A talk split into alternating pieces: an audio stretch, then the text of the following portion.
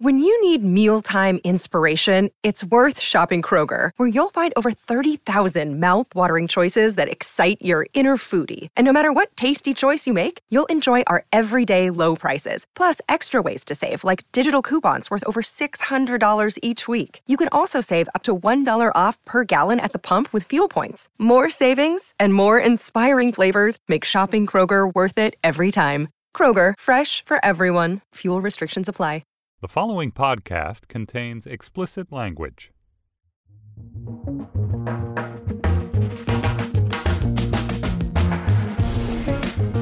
Welcome to If Then, the show about how technology is changing our lives and our future.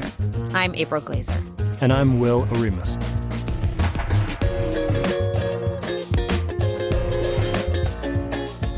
Hey everyone, welcome to If Then. We're coming to you from Slate and Future Tense, a partnership between Slate, Arizona State University, and New America.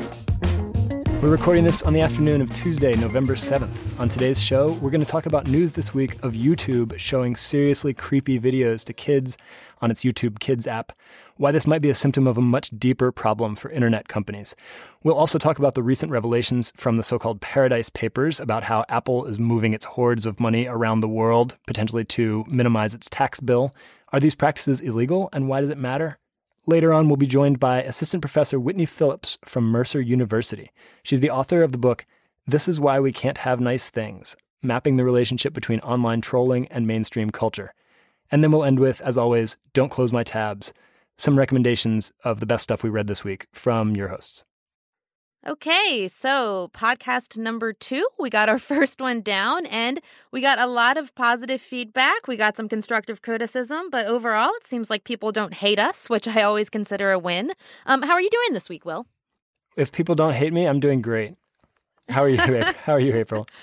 I'm good. I'm. I, I don't know if people hate me, but it seems like they didn't hate the podcast, and and that's good enough for me for now. Uh, especially because there's just so much news happening as always. Um, well, let's start with something that you've been writing about this week, and and particularly something you published today about YouTube. Maybe you can fill us in. All right. So this is a strange and disturbing story. Uh, it came up in the New York Times this weekend in an article called On YouTube Kids Startling Videos Slip Past Filters. The story was about how parents who have given their kids, uh, you know, an iPad or a tablet with the YouTube Kids app, which is supposed to include nothing but parent-approved videos, would hear the kid suddenly screaming or in tears, they would come over and they would see something really grotesque on the screen. It would be a video of some of the kids' favorite characters, like a show called Paw Patrol. But there are these knockoff videos where they take the characters from Paw Patrol and they show them dying or, or lying in a pool of blood.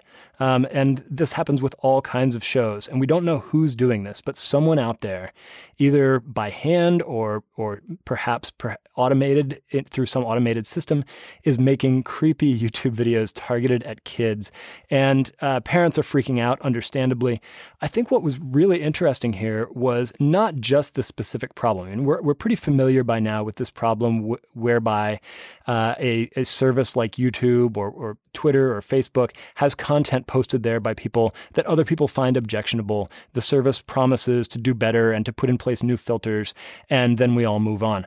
But there was this great post in Medium by an artist and writer named James Bridle, and he said, Look, this is actually an instance of a much deeper problem here.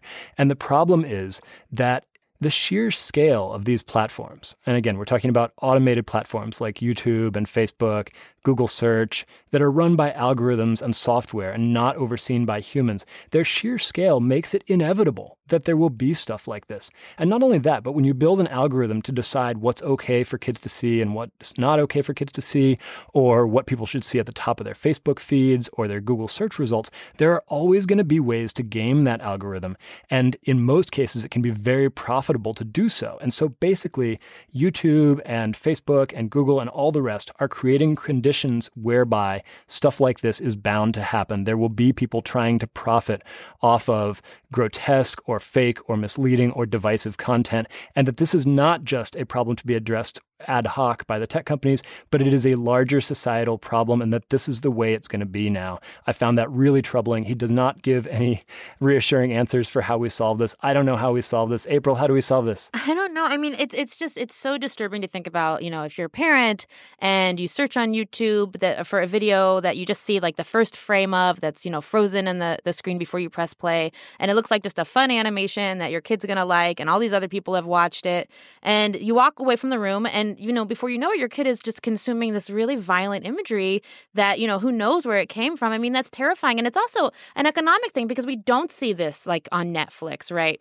or hulu or the the paid services that also have kids sections right where and those are ostensibly you know curated more than youtube but uh you know it it it seems like if there is going to be uh, a section on YouTube or searches that are aimed towards kids or some sort of curation that happens that where it's obvious that the audience is for kids, you know, I would hope that YouTube would not just put this in the hands of their software, you know, even if it is a huge problem, but but have some sort of curational component to it, some sort of top bar that populates the search before we see the algorithmically offered search, something, you know, that that that humans had some say in or some vetting in because kids are particularly sensitive. It, it's the same with breaking news, right? We would think that YouTube or Google would have a team of people there to kind of vet this stuff before it surfaces, you know, when the information that's being circulated is particularly sensitive.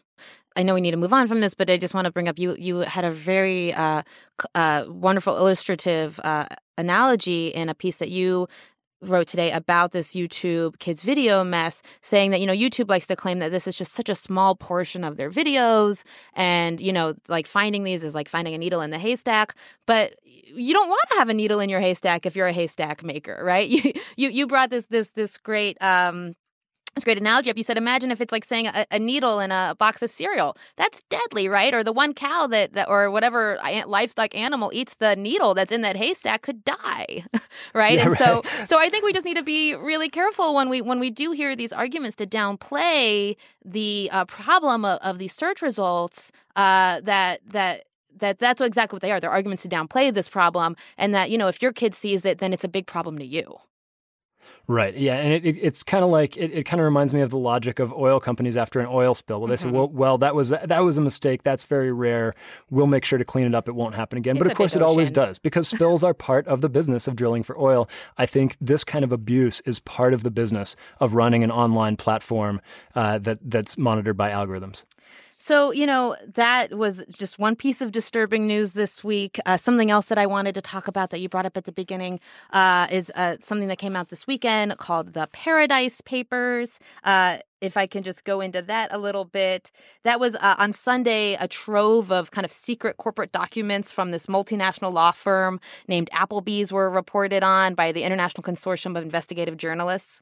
Um, and, you know, in those documents included disclosures that, you know, linked a Russian billionaire whose name is Yuri Milner to, uh, who was actually an early investor in Facebook and Twitter and was using uh, hundreds of millions of dollars in funds that are linked to the Russian government to invest in those platforms. Uh, you know, he's he's no longer invested in them, but he was for quite some time and held substantial stakes. Um, you know and and when the kremlin is linked to an investment in something it's very rare as experts have said that this is not uh, with some strategic aims in mind right? That that this isn't just for commercial interest but this is also potentially to wield some sort of state interest. And this couldn't have come at a worse time for these platforms because it's on the heels of uh, the mini marathon of hearings that we talked about last week that these that these three platforms uh, facebook google and twitter uh, you know sat in front of congress and, and talked about russian meddling you know, on their services in terms of uh, trying to manipulate American voters before and after the election.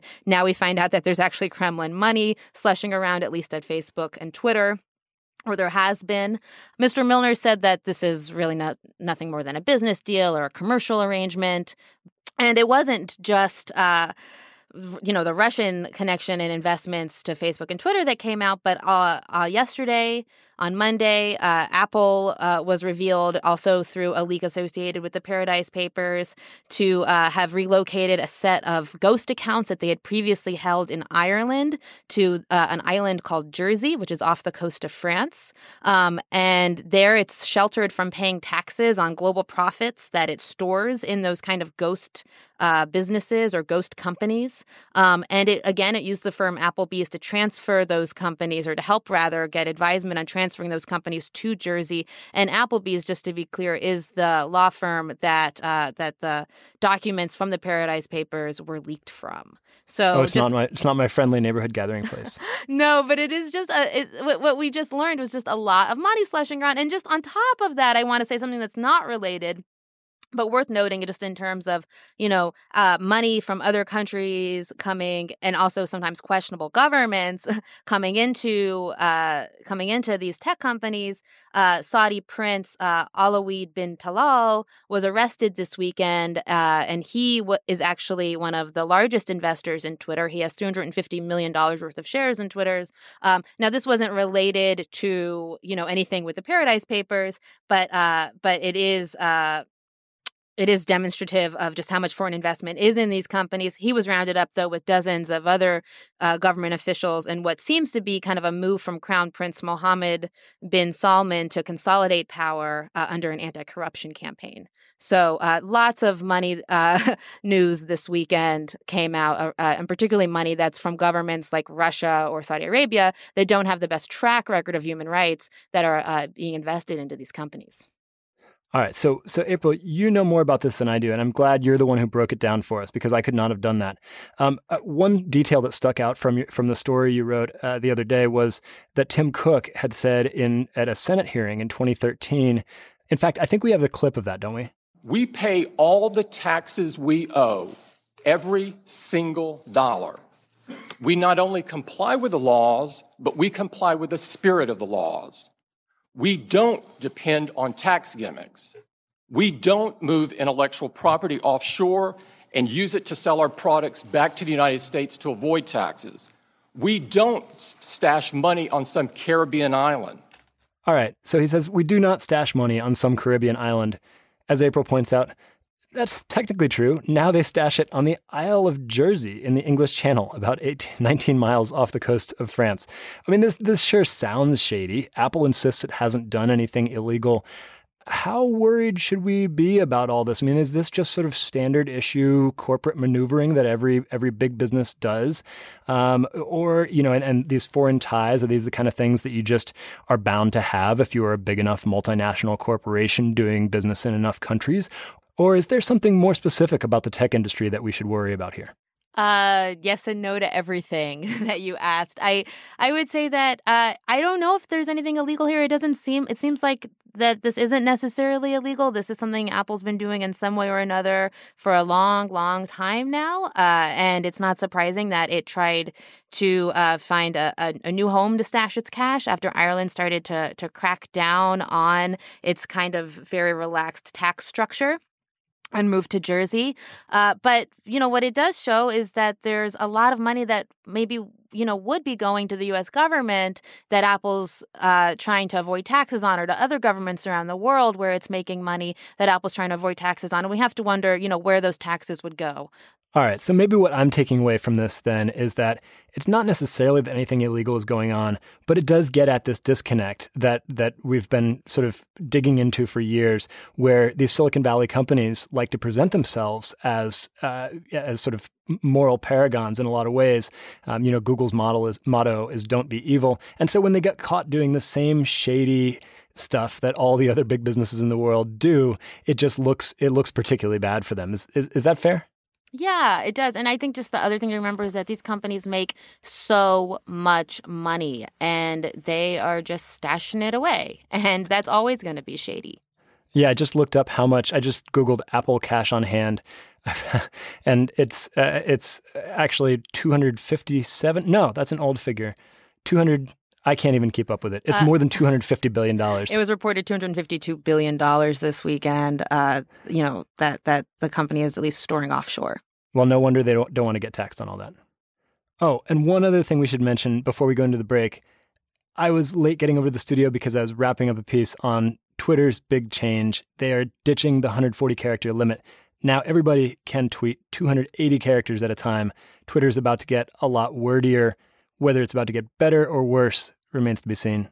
I don't want it. I have an aversion to verbosity on social media, um, but I think a lot of people will appreciate having the more space. Yeah, there was this great comment from a writer I saw when Twitter was first testing the change where they said 140 characters was the best editor I've ever had. I'm with that person. All right, we're going to take a quick break. When we return, we'll have our interview with writer and professor Whitney Phillips. We'll talk about trolls on online platforms like Facebook and Twitter and what they've done to stop them or sometimes haven't done.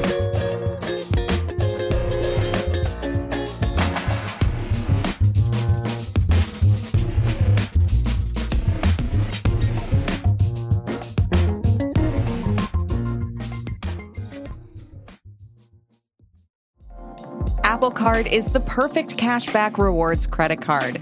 You earn up to 3% daily cash on every purchase every day. That's 3% on your favorite products at Apple, 2% on all other Apple Card with Apple Pay purchases, and 1% on anything you buy with your titanium Apple Card or virtual card number. Visit apple.co slash card calculator to see how much you can earn. Apple Card issued by Goldman Sachs Bank, USA, Salt Lake City branch. Subject to credit approval. Terms apply. Our guest today is Whitney Phillips. She's an assistant professor of literary studies and writing at Mercer University. She's the author of This Is Why We Can't Have Nice Things, mapping the relationship between online trolling and mainstream culture. She's also the co author of a new book that came out this year that is called The Ambivalent Internet Mischief Oddity and Antagonism Online. Uh, thank you so much for coming with us, uh, Whitney. Thank you for having me. And so, just to catch everyone up, this has been quite a year in uh, social media rules and uh, kind of harassment online and how these companies like Facebook and Twitter actually take action. You know, we saw everything like from last month when Rose McGowan was temporarily suspended while she was in the middle of, you know, doing a lot of work on Twitter, uh, talking about people who are associated with Harvey Weinstein, who has been accused of multiple acts of rape and sexual assault in the Hollywood community. You know, we also then saw uh, Twitter, we've seen Twitter rather not take moves to take Donald Trump off the platform, although he does seem to have violated some of uh, Twitter's user agreements. But of course, Donald Trump is very newsworthy. We also had Twitter uh, last month say that it hasn't. It's now, you know, working on rolling out different tools uh, to allow users to uh, better fight uh, hate speech that they may encounter on the platform. We've also seen Facebook take actions to uh, remove, you know, Nazi and alt right accounts from Facebook and groups from Facebook. And so it's just been a, a, a huge conversation this year, and it's great to have Whitney with us. We want to start out kind of, Whitney, if you could help us understand exactly what a troll is, because it seems like the dial moves all the time on that, and it might help to kind of draw some lines first. Yeah, this so this particular question has become increasingly difficult for me to respond to over the last few years. And you know, so I wrote a book on trolling and, and that was published in 2015 and in the intervening 2 years it's become I often don't know how to respond to that because you know, the communities that I was studying, sort of bounded community, subcultural community, self-identifying community, the borders around what qualified and what didn't was were pretty clear. Um, you could you could often just tell by listening to how somebody spoke as to whether or not they identified in these ways, and and then they would identify in those ways too. So, you know, you're pretty clear on on what you were dealing with.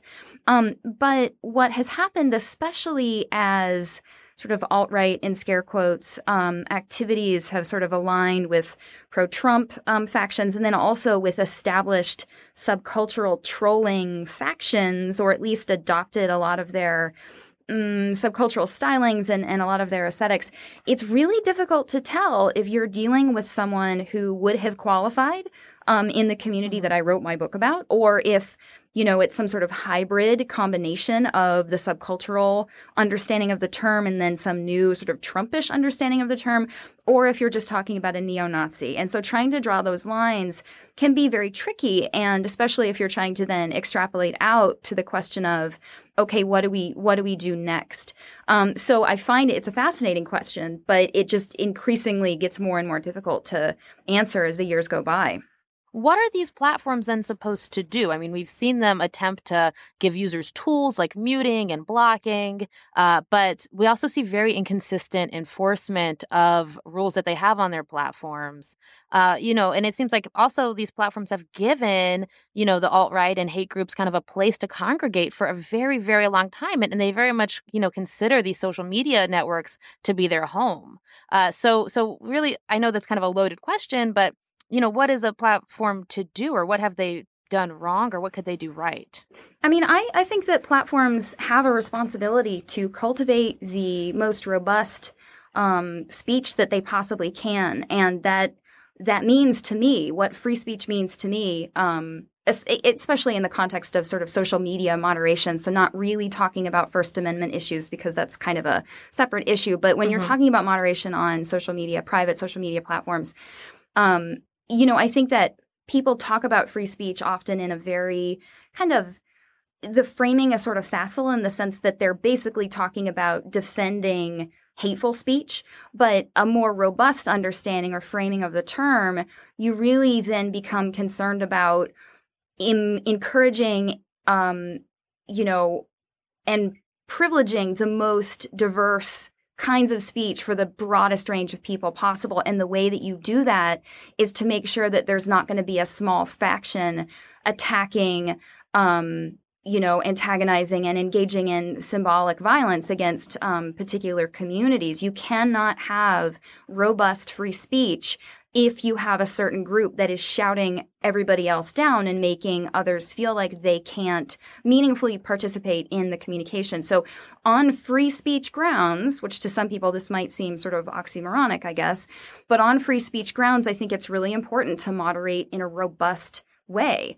Um, and I think that there's a responsibility to do that so that historically marginalized and underrepresented um, communities, communities, communities in danger community that um, is empowering for those voices. Yeah, so I, I, have a question, a couple questions along those lines. Um, the definition of free speech that you're talking about is is really interesting. Um, you're talking about how, to you, freedom of speech it, it, it, also sort of involves a freedom from, right? There has to be sort of freedom from uh, harassment or abuse or, or hate speech in order to foster truly free, speech among diverse types of people. Um, I find that really compelling. But just to take the other side for a second, um, you know, these tech platforms, uh, we talked last week actually on this show to one of the guys who helped to build uh, Facebook's ad tools. And he is actually worried that what will come out of our current crisis in, in platforms and online speech is that we end up delegating too much or giving too much power to these companies to decide what's okay to say and what's not okay to say. I mean, are, do we really expect uh, people at companies like Facebook and Twitter to have as nuanced an understanding as you just evinced of what constitutes free speech or, or how to foster that? I mean, and, and just to back that up with an example, the New York Times had a really fascinating interactive a couple weeks ago where they did a quiz where you had to guess, um, you had to look at different types of statements that were sort of racially charged or, or um, you know, could potentially be seen as hateful or abusive, you had to guess whether Facebook would consider those to be hate speech or not.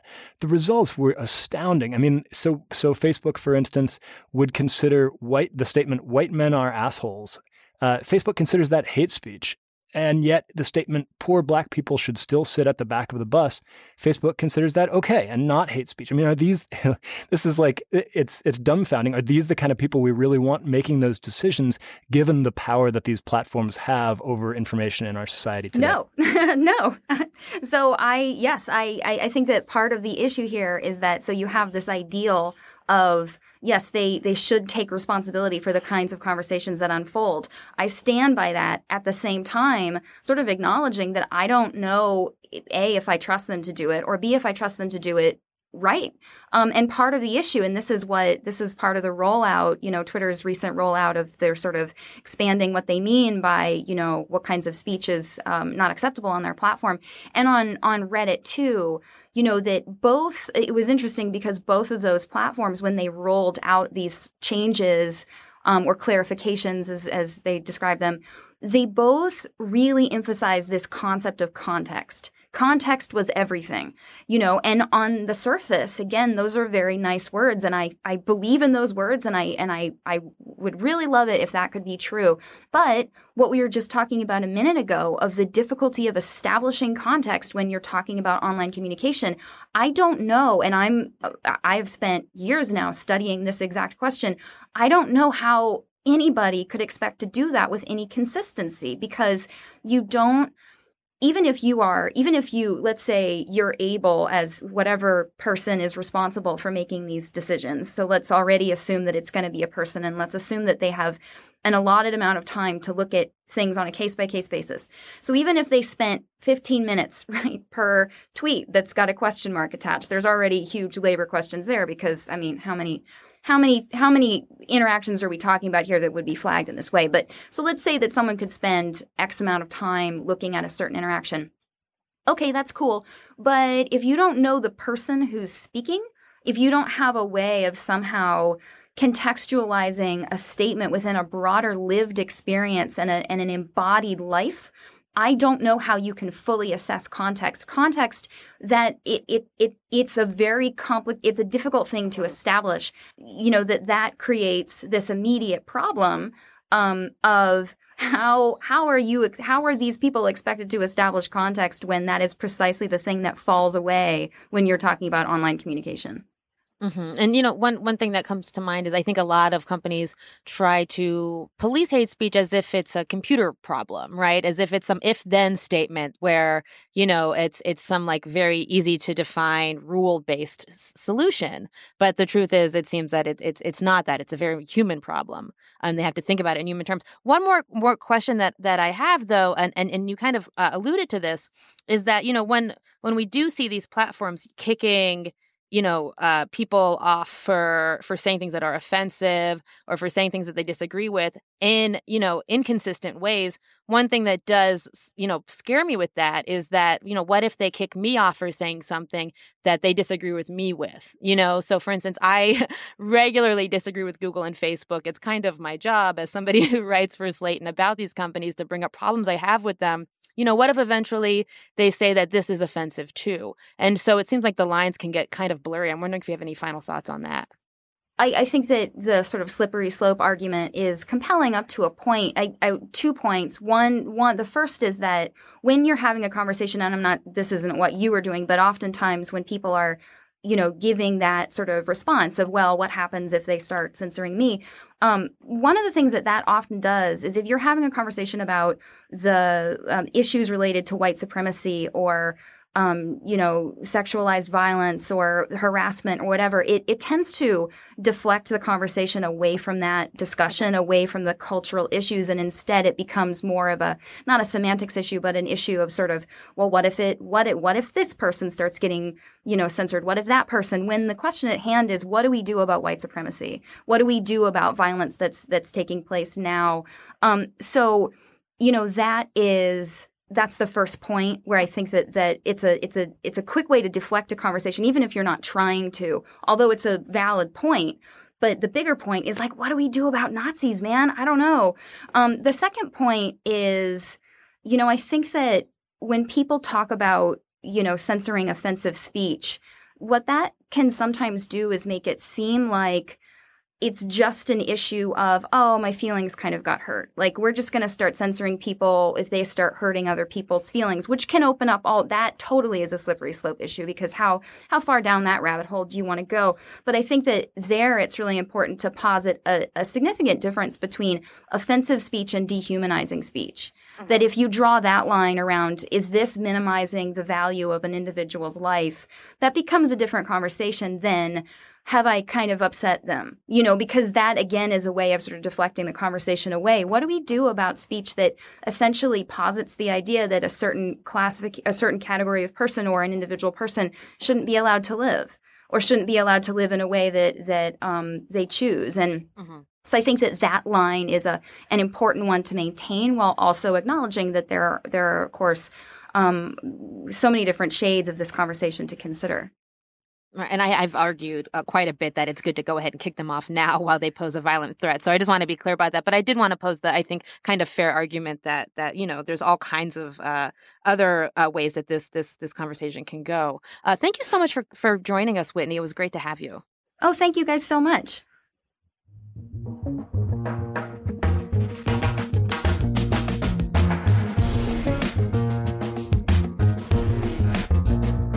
All right, when we come back, we'll have our little segment that we call Don't Close My Tabs. It's our recommendations on the most interesting things we read this week.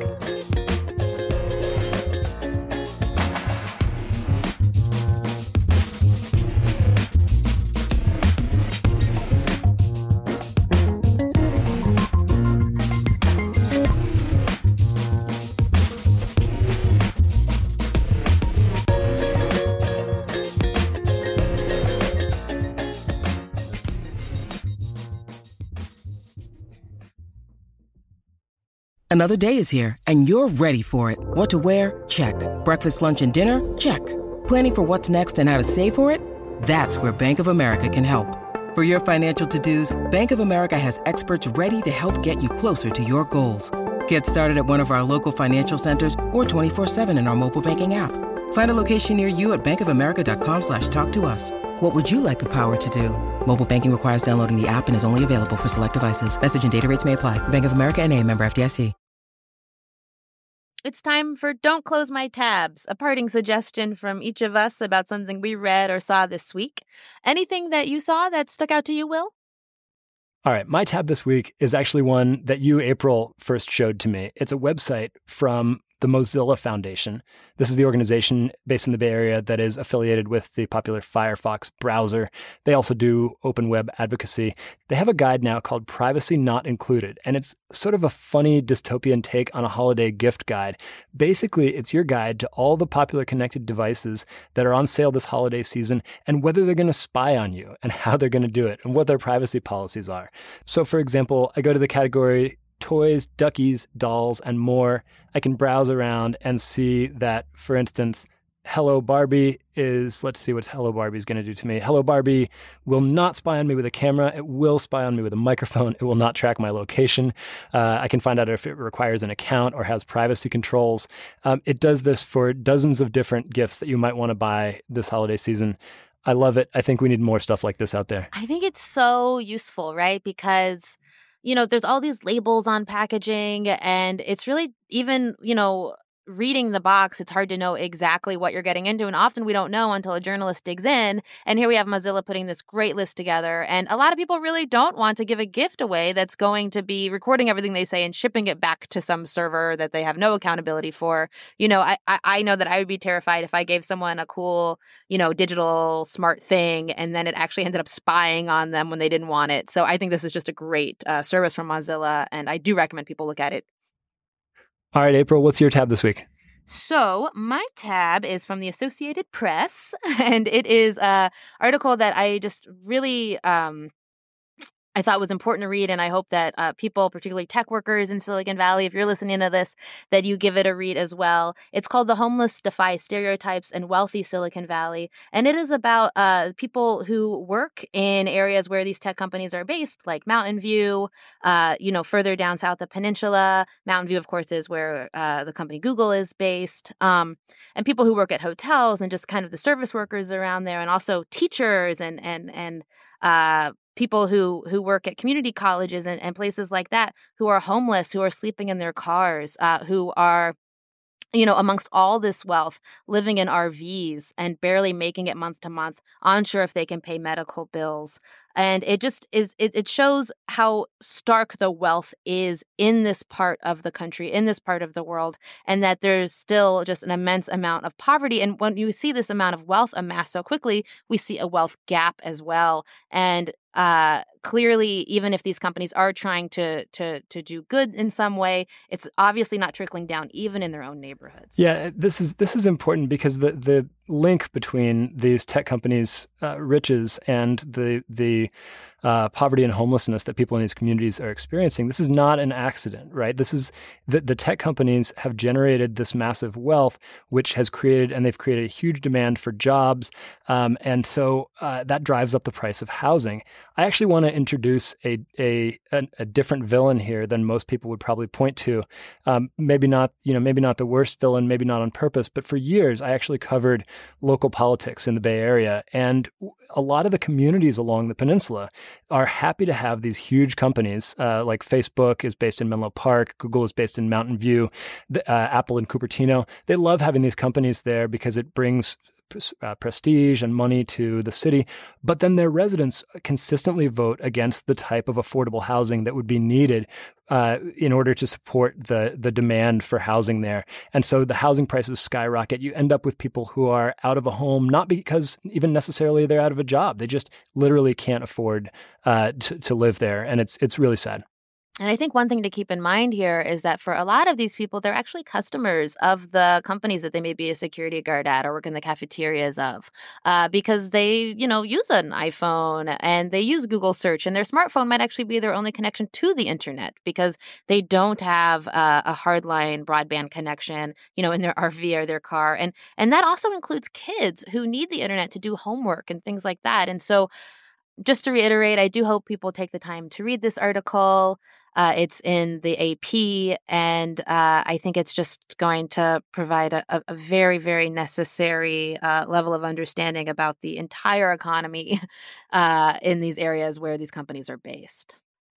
So, uh, one more thing that I really, Tab, I really don't want anyone to close is this great package that my colleagues, including Will, did at Slate this week, looking at the push notifications from a very, very difficult year in news. Uh, Slate got all the push notifications from the New York Times and, and made a fantastic interactive with a great set of stories to go along with it to help kind of navigate how we might be just exasperated after this news cycle. And I really recommend folks check it out. Oh, April, I was going to give you a hard time for trying to squeeze in a second tab, but then you had to go and recommend something that I that I contributed to.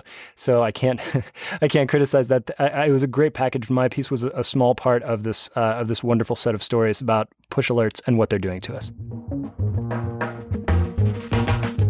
Well, that's our show. You can get the updates about what's coming up next by following us on Twitter at IfThenPod. And you can follow me and Will on Twitter as well. I'm at April Laser, 1L. And I'm at Will Oremus. Thanks again to our guest, Whitney Phillips, for joining us. You can find her on Twitter at WPhillips49. That's two L's, not one. WPhillips49. And if you have a question or comment for us, you can email us as well at ifthen at slate.com. If Then is a product of Slate and Future Tense, a partnership between Slate, Arizona State University, and New America. Our producer is Max Jacobs. Thanks to Don Allis and A Room with a VU studio in Santa Barbara. Thanks to Northgate Studios in Berkeley and Spencer Silva for engineering. Thanks to Josephine Bennett and the Macon GPB studio in Georgia for their help today. We'll see y'all next time.